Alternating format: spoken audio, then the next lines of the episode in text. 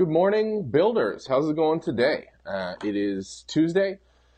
Um, lots going on today. Lots going on yesterday. Um, trying to kind of wrap my head around what I want to tackle today. It's unfortunately one of those days where what I actually want to tackle and what I'm going to tackle are completely disconnected. Um, it is Canadian federal budget day.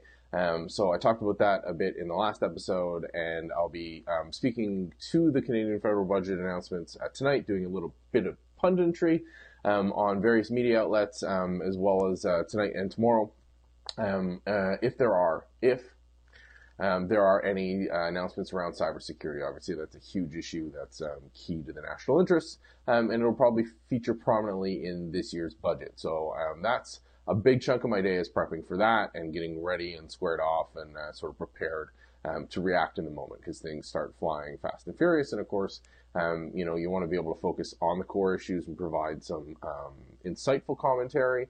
Um, but it's a really complex and nuanced issue because you're setting policy at the national level, trying to push things down, um, not just to protect the government of Canada, but systems of interest to Canada and Canadians in general. So that's kind of what's tackling uh, or what's occupying most of my brain cycles today.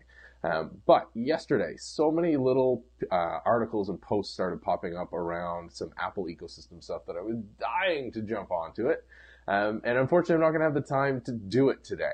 Um, so I'm, I'm sort of queuing that up for later, but I want to talk a bit, uh, about it, a bit about it today to you guys, um, on the broadcast this morning, uh, because I think this is the whole point, right? Uh, what's on my mind? What's going on? Um, so a couple things that got announced yesterday. Um, first of all, Apple released its um, semi-annual-ish, kind of every once in a while when they feel like it, security guide. Um, now, this is a deep dive breakdown of how, um, in this case, iOS, um, so what runs on your iPhones and your iPods and your iPads, and uh, how that is built from a security and privacy perspective. Um, now, this every year is sort of incremental, um, though this uh, latest guide updates for iOS 11. Um, so that's really, really interesting because Apple's general principle um, is that what's on here um, is extremely valuable to you and uh, should be made completely useless and lacking in any value to anybody else. So they've gotten in trouble or at least um, had uh, some interesting debates and arguments with law enforcement um, around the accessibility of some of these devices, and that ties to another thing that popped up yesterday. Apparently, um, Cellebrite, who is well known within the forensics um, industry, uh, they say that they now have the ability to access devices um, that are running iOS 11.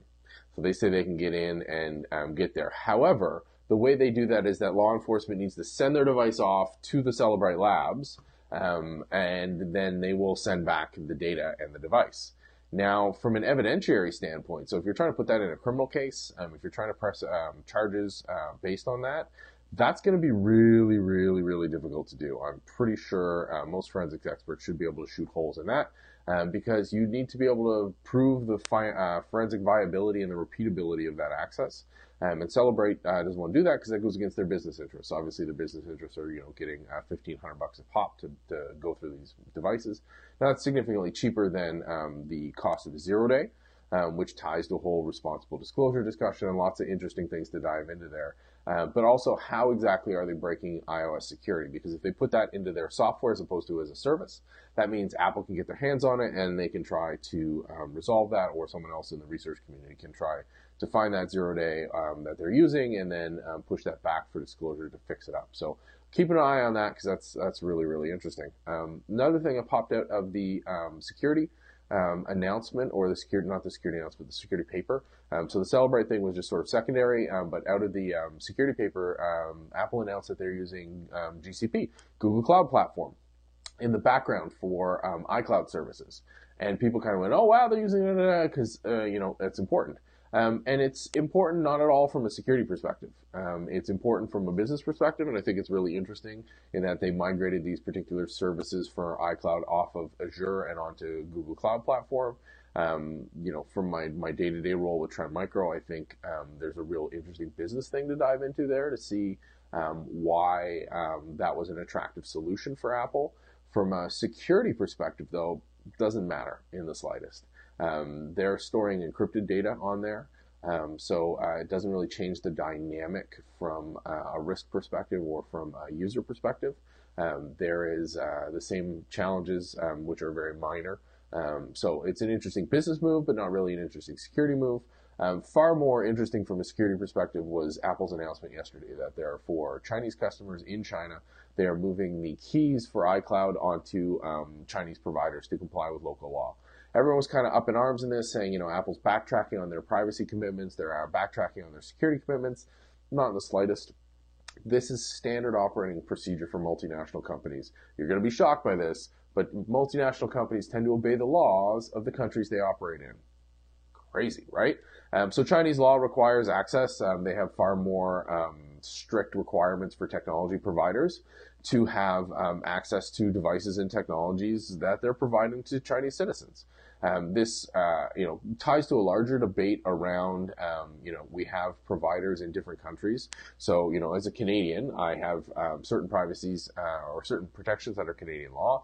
Yet the technology I use is built by an American company who answers to not only Canadian law but to American law. So um, when it comes to cloud services and their geography, there's a whole bunch of huge um, knot, like a Gordian knot of challenges around jurisdiction, around whose cultural norms, around whose approach to privacy, that kind of stuff um, which is why we need strong encryption, why we need um, clear legislation, why we need clear rules and, and, things like that. And the, the move in China is totally expected, totally understandable, um, totally uh, to comply with local law. Doesn't impact any user outside of China. Um, but that larger discussion comes back to the topic of the day for me, which is the Canadian um, budget and cybersecurity efforts at the national level. Um, and how are we as Canadians um, pushing things forward? Are we pushing things forward? What are we doing to ensure that um, digital citizens, that Canadian citizens in the digital domain have the protections um, uh, that they expect, that they have the um, privacy and security that we as Canadians um, accept as our cultural norm? And that's very different than other countries around the world, and that's fine. That's the whole point. So it's going to be an interesting day. I'm tabling the Apple stuff until um, obviously after today, but more importantly, um, probably until um, after I've got all the South by Southwest stuff locked and loaded. I'm speaking at South by Southwest in Austin on the Monday, uh, the 11th, I believe. It's the Monday March break.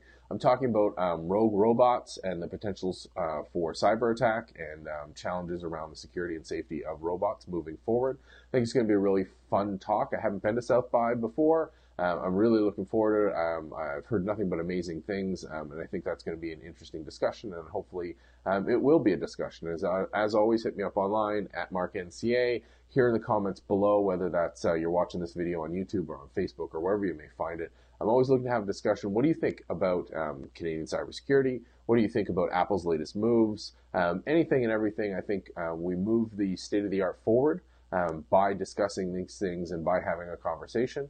Um, and that's really what this is all about. It's all about connection. Hope you guys have a great day, and we'll talk to you tomorrow.